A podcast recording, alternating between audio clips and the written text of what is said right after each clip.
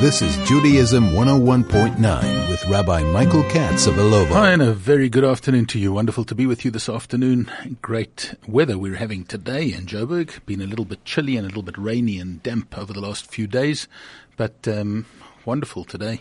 Beautiful, sort of a taste of spring, I guess, um, is in the air, and uh, great to be with you on Judaism 101.9. It's just gone 10 past 2 on this Wednesday afternoon, and um, of course, it is the Wednesday afternoon that is just before a period of time that is called the nine days. The nine days begin in earnest tomorrow evening. Now, we've got to remember that even though um, Rosh Chodesh, which is tomorrow night, and Friday, is a day of semi Chag, semi Yom Tov, because it's Rosh Chodesh, it is already part of what is known as the nine days. And all the rules and regulations of those nine days, a more intense period of mourning, actually begin then tomorrow at sunset. Tomorrow sunset, so I guess approximately 5.30 tomorrow evening, um, we begin with all the rules and regulations that pertain to the nine days. And we'll speak a little bit more about that later on in this program.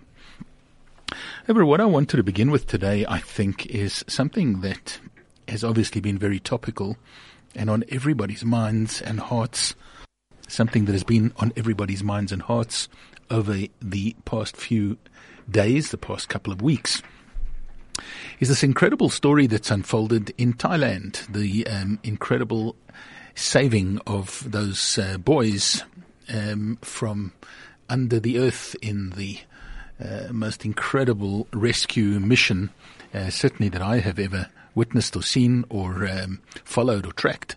Something quite, quite incredible. And I thought that it would be appropriate if today, just um, as the beginning of Judaism 101.9, we kind of share a couple of thoughts, certainly thoughts that I've had over the last couple of days, particularly um, with the successful conclusion of that amazing rescue. And to think about um, what we as Jews should learn from should learn and can learn from such incredible events. How do we actually put it all into our Judaism 101.9 kind of minds? I think that the first thing uh, to bear in mind, which was certainly a feeling that I had, I hope you did too, was um, over the last um, few days um, witnessing this incredible rescue mission from all over the world it's been truly an honor to be a human being. Um, to look and think about what human beings can do and what they do do in such an incredible fashion, saving lives of people who they didn't know, just anybody, um, risking their own lives in order to save lives. There have been so many different permutations and different ways of reading into and thinking about this incredible, incredible story. The incredible rescue of these 12 boys and their football coach. Now, yes, as Jews, a little bit cynical, I guess, um, when we think about the fact that the soccer team was called the Wild Boars soccer team and the images that have been painted or posted or uh, drawn of um, a boar, clearly not a kosher animal, um, it can be a little bit of a diversion, a little bit of a distraction, a little bit off-putting, I guess, to our sensitive Jewish minds. But when we think about, and this was a thought that kept on passing through my mind, that um, these children had to kind of be born again. The idea of them coming out through the waters and into this world was clearly an image, certainly to me, of birth and the struggle of birth. You think about labor pains. You think about the um, struggle of a child, of a fetus that becomes a human being.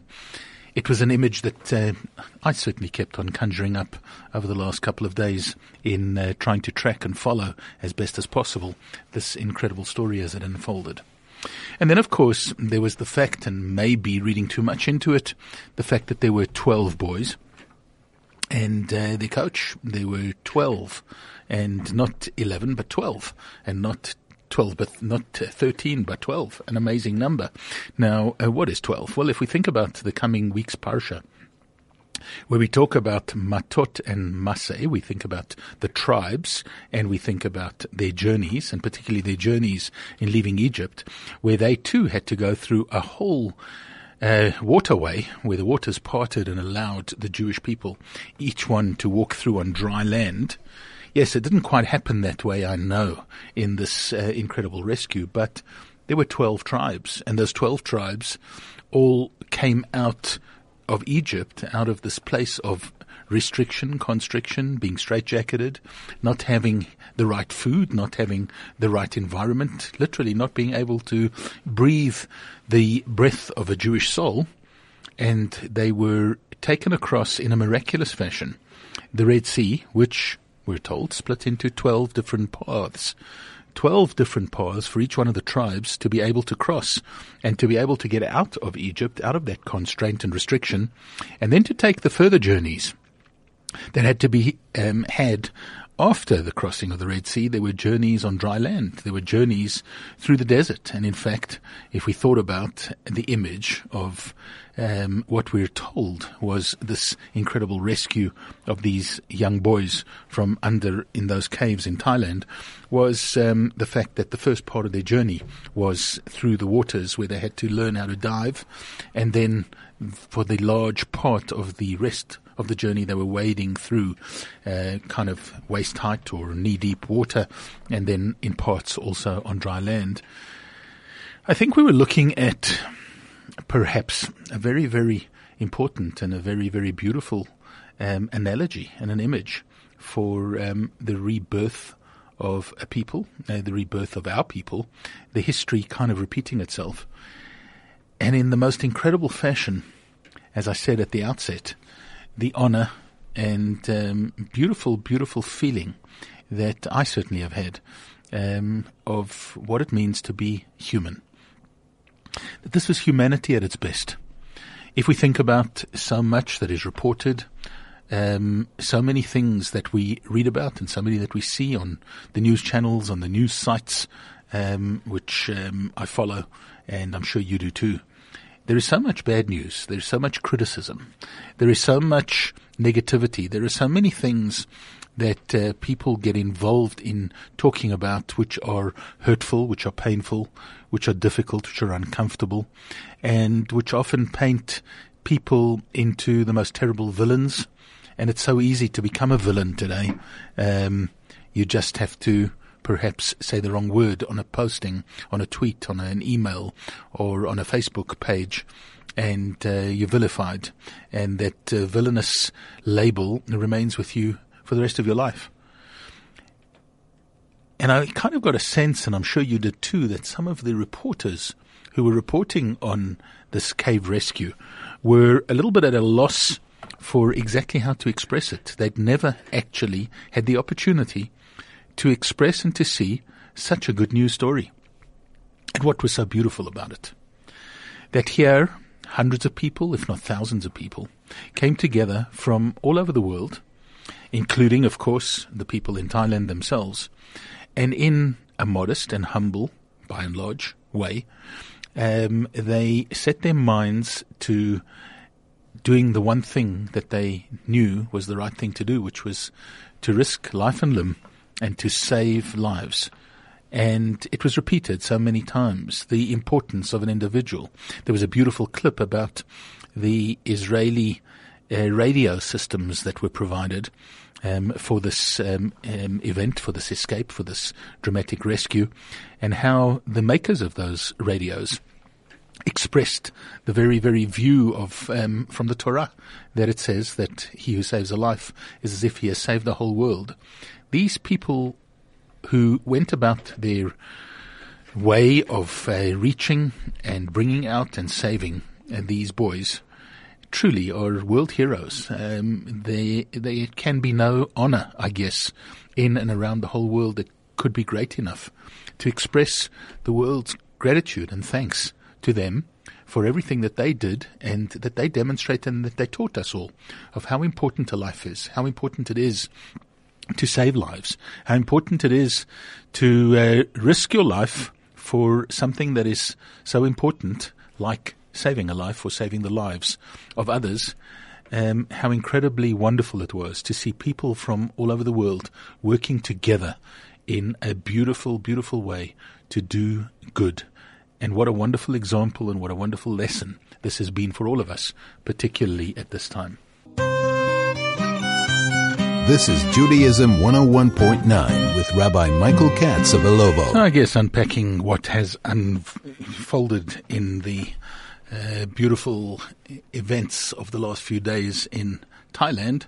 Um, I guess um, as Jews, especially coming at this time as it does during the three weeks and towards the middle to latter part of the three weeks of mourning, where we mourn for the destruction of the temple and we focus on um, all the terrible and horrible things that have happened over so many centuries um, to our people, and particularly pertaining to our temples, both of which were destroyed during this period of time, um, culminating in their actual destruction on Tisha B'av, that um, we need to focus on and spend some time thinking in a positive frame of mind on positive things, and to think about the fact that here we're looking at things that are bordering on the Messianic era, the Messianic arrival um, where people are dedicated and are given over to such good things. It's hard to get our minds around it and to think about it because we've been conditioned in uh, such a negative fashion with so much negative news.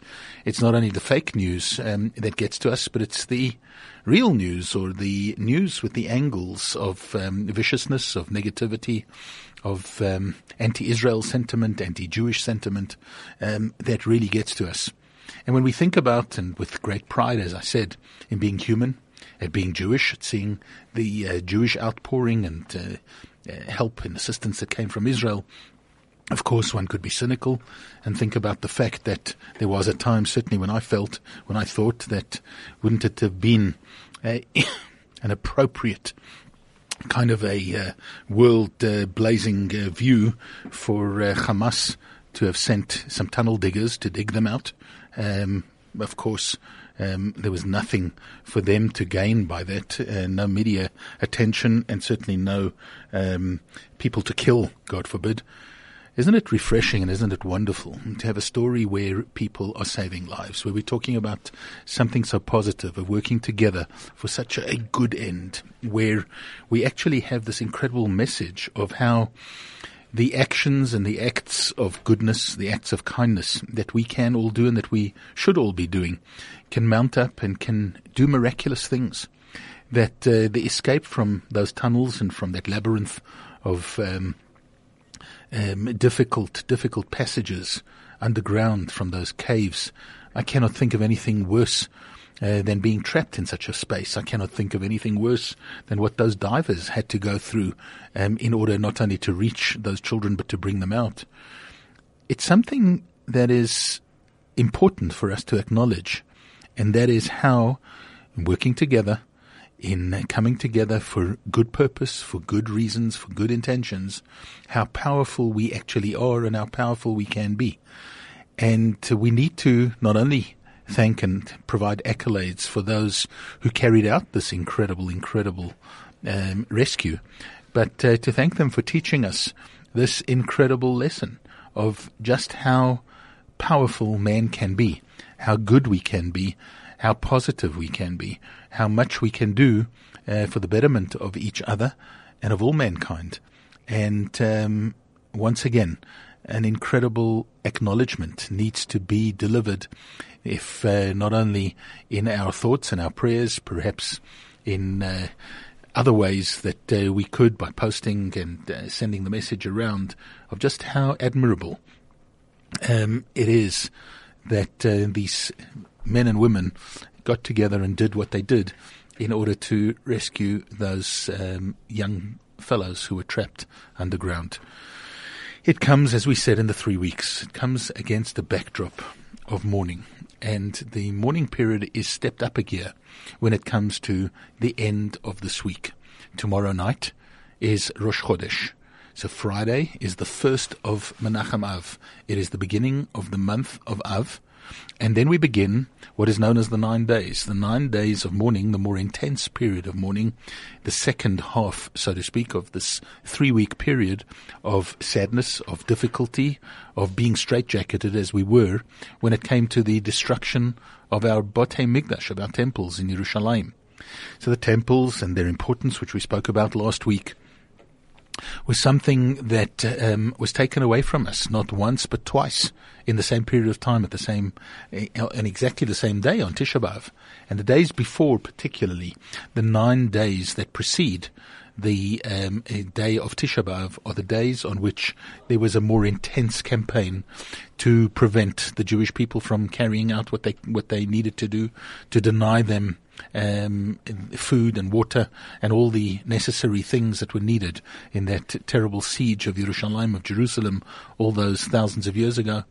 And um, as we enter this period of time, it's important to know that there is a Judaism 101.9 take on it all. There are things that we need to do and that, that we need to have in our hearts and in our minds. And we need to make sure that as Jews, we acknowledge not only the good things, but we acknowledge these things that we have learned from and that we need to embroider upon, that we need to make better each and every day of our lives. So, what do we do as the nine days begin? Well, the Mishnah actually tells us, Mishenichnas Av Mema'atim Besimcha. It actually has an expression for it, and it says that when the month of Av comes in, we need to diminish or we reduce in our joy.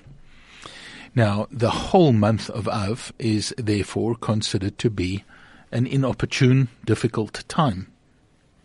And we're told that if you have something like a court case uh, during this period of time, it is best to postpone it if you can for the whole month of Av, but at least until after the nine days, at least not to have it happen during this early part of the month when the muzzle, the um, the good fortune of the Jewish people was at its all-time lowest over so many, many different periods and so many different times.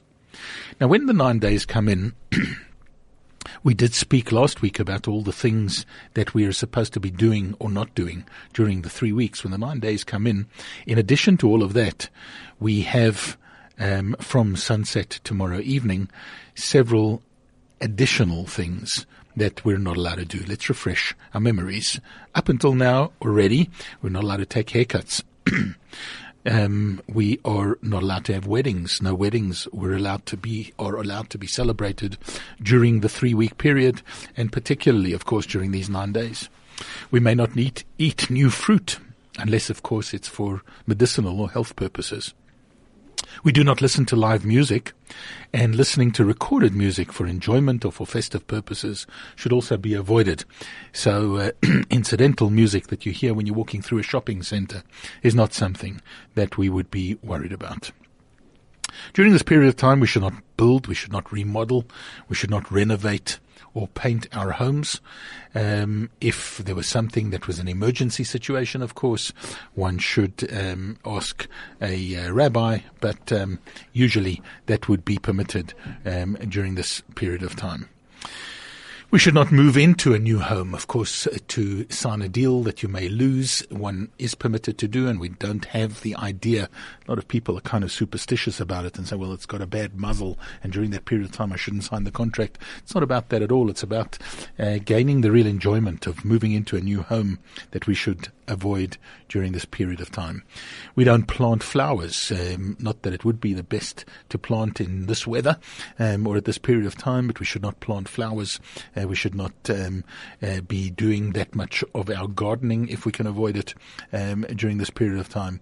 We should not attend any festive occasions, any parties, whether it's a birthday party um, or anything like that. Of course, when it comes to children, we're a lot more lenient than that. But uh, for adults, we should try and avoid um, that kind of a um, an event, and therefore also things that are of a festive nature, such as a um, Siyum Sefer Torah or a uh, Chanukah Habayit party, a function, an event for that, uh, should be rather deferred until after the nine days. Um, if an engagement takes place during this period of time, um, that is permitted, and therefore an encouragement to all those who are thinking about getting engaged. Yet, yes, you can during this period of time. Um, however, if you wanted to have a big um, engagement party, that should be postponed until after the nine days to have a something small where you just have a small little chaim with your family and so on. That is perfectly permissible uh, during this period of time if it's possible, we should avoid medical procedures in these nine days as well, um, because of the bad muzzle, because of all of this um, downtrodden kind of a feeling that we have. Um, and we should also avoid um, getting involved in any um, a, a perilous kind of an activity. Um, it would not be a time to plan your bungee jump. It would not be a time to plan your first jump out of a helicopter um, or anything of that nature. Um, we avoid those things as well. And then, of course, pleasure trips. Taking a pleasure trip during this period of time is also something that one should refrain from. However, we should not mix this up with a trip, for instance, to um, go to see a uh, an ailing parent or um, to uh, visit your children or anything like that, or of course to take a trip for any kind of a mitzvah um, to attend a bris and so on. That's not regarded as a pleasure trip. During this period of time, we should try and avoid bathing. Now, showering or bathing during the nine days, except of course for Shabbat, um, is something that we should not do. Um, and if we do, we should certainly only do limb by limb, little by little, and preferably with cold water, or at least with colder water than we ordinarily would do. It's not a time to go swimming, even if it's in your heated pool at your local gym. One should avoid that um, at all costs. It's not a time to go into the jacuzzi. Um, we should avoid that as well. Um, however, attending a mikveh or um, so on, if it's something that one does regularly, or um, certainly for women who have to attend the mikveh, uh, that is certainly something something that they can do, and with all the necessary preparations that take that need to take place, uh, therefore as well. If a person uh, perspires tremendously, of course, um, there are permissions for them to bathe a little bit more than than others, and um, we certainly can cut nails um, during this period of time, um, even um, when it is um, not on a day, for instance, Erev Shabbat or for a, um, a, a, a Simcha and so on, that is all permitted. We should not wear new clothing and we should not um, take in clothing to be altered. We should make sure that uh, we avoid um, making new clothing during this period of time, unless, of course, there is no other opportunity. So, for instance, if just a couple of days after uh, Tisha B'Av was going to be your wedding or uh, your child's wedding and so on, and you need to uh, get that dress ready, um, then it can be done. However, just to go to a tailor and to have a suit made or have a dress made or anything of the sort during this period of time, we should avoid, as well as the fact that we should not do alterations to new clothing, um, but we are entitled to make uh, alterations to used clothing, for instance, sewing on a button or uh, patching up a sleeve or um, uh, stitching up a torn seam and so on. And um, of course, a seamstress or a tailor. Um, if that is their business, um, they are certainly allowed to engage in those things. However, uh, they themselves should consult with a rabbi, with their rabbi, uh, before just making a blanket ruling of doing that. So, avoiding all those new things, bathing and so on, um, during this period of time brings us into that feeling of a more intense feeling of mourning, more pressurized feeling of mourning that we're supposed to feel during this time. This is Judaism 101.9 with Rabbi Michael Katz of Ilovo. Yes, and we've been uh, recapping some of the things that we need to bear in mind for the nine days, for this period of nine days that we have um, during uh, coming up starting tomorrow evening and going for the next nine days up until Tisha B'Av proper. And uh, just to continue, we are not allowed to launder or iron garments, undergarments, tablecloths, linen, or towels, even if they won't be used during these nine days. We're not allowed to give items to a non-Jewish launderer or dry cleaner either during the nine days. However, if you've given it before the nine days um, and um, it will be laundered during those nine days, that's not really your problem. You're not allowed to, you, you are allowed to rather launder the clothing of young children. Children's clothing, especially if it's going to be soiled, babies and so on, that can certainly be done if it's necessary. And um, uh, similarly, um, women at the times of the month when they need to make sure that they're wearing uh, clean garments from a, a halachic point of view um, can certainly launder those as well. Now, what about wearing fresh clothing? We're not supposed to put on freshly laundered clothing. So now there um, are several things that one can do. Preferably, if we if we can, tomorrow we should actually try on whatever we're going to use during the coming nine days, um, in order to make sure that it's not freshly laundered. So you've just kind of put it on, taken it off, that's fine. However, there are also those who say that as long as you uh, kind of drop it on the floor or make sure that it's not entirely freshly laundered, doing something um, that you're not sort of being fussy about your crisp white shirt. Um, that is um, something that a number of people would allow as well. Um, we should not be uh, changing linen on our bedding um, during the nine days. Um, that should all have been done beforehand, um, and uh, so on. During for Shabbat, um, we uh, can prepare ourselves for Shabbos in the ordinary sense and put on Shabbos clothing and so on. Um, however, um, each person should perhaps consult directly with their own rabbi uh, to make sure that you get all of that stuff right. We come to the most important part. If you've noticed, um, all the live reads on Chai FM um, today and uh, over the last while have all been about food. Um, the most important thing that people like to know is what about eating? Well, yes, our eating habits have to change as well from tomorrow evening, and that particularly pertains to meat and wine. We are not allowed to eat meat or drink wine for the period of the nine days, with the exception of Shabbat. On Shabbos itself, Friday night and Shabbos, we are permitted to eat meat and drink wine, and that would be for this week as well as next week, because we have two um, two Shabbosim, two Shabbats that occur this year in the nine days. The first one being this coming Shabbat, the second one, which is actually Tisha B'Av itself, but we'll talk about that next week. And the fast is then delayed; it's deferred to the Sunday. So we actually have two Shabboses where this applies um, this year. And on Shabbos itself, we are allowed, we are permitted to eat meat, to drink wine, to do all of those things. But during the week, from tomorrow evening at sunset. We should not eat meat or drink wine, and meat would include chicken.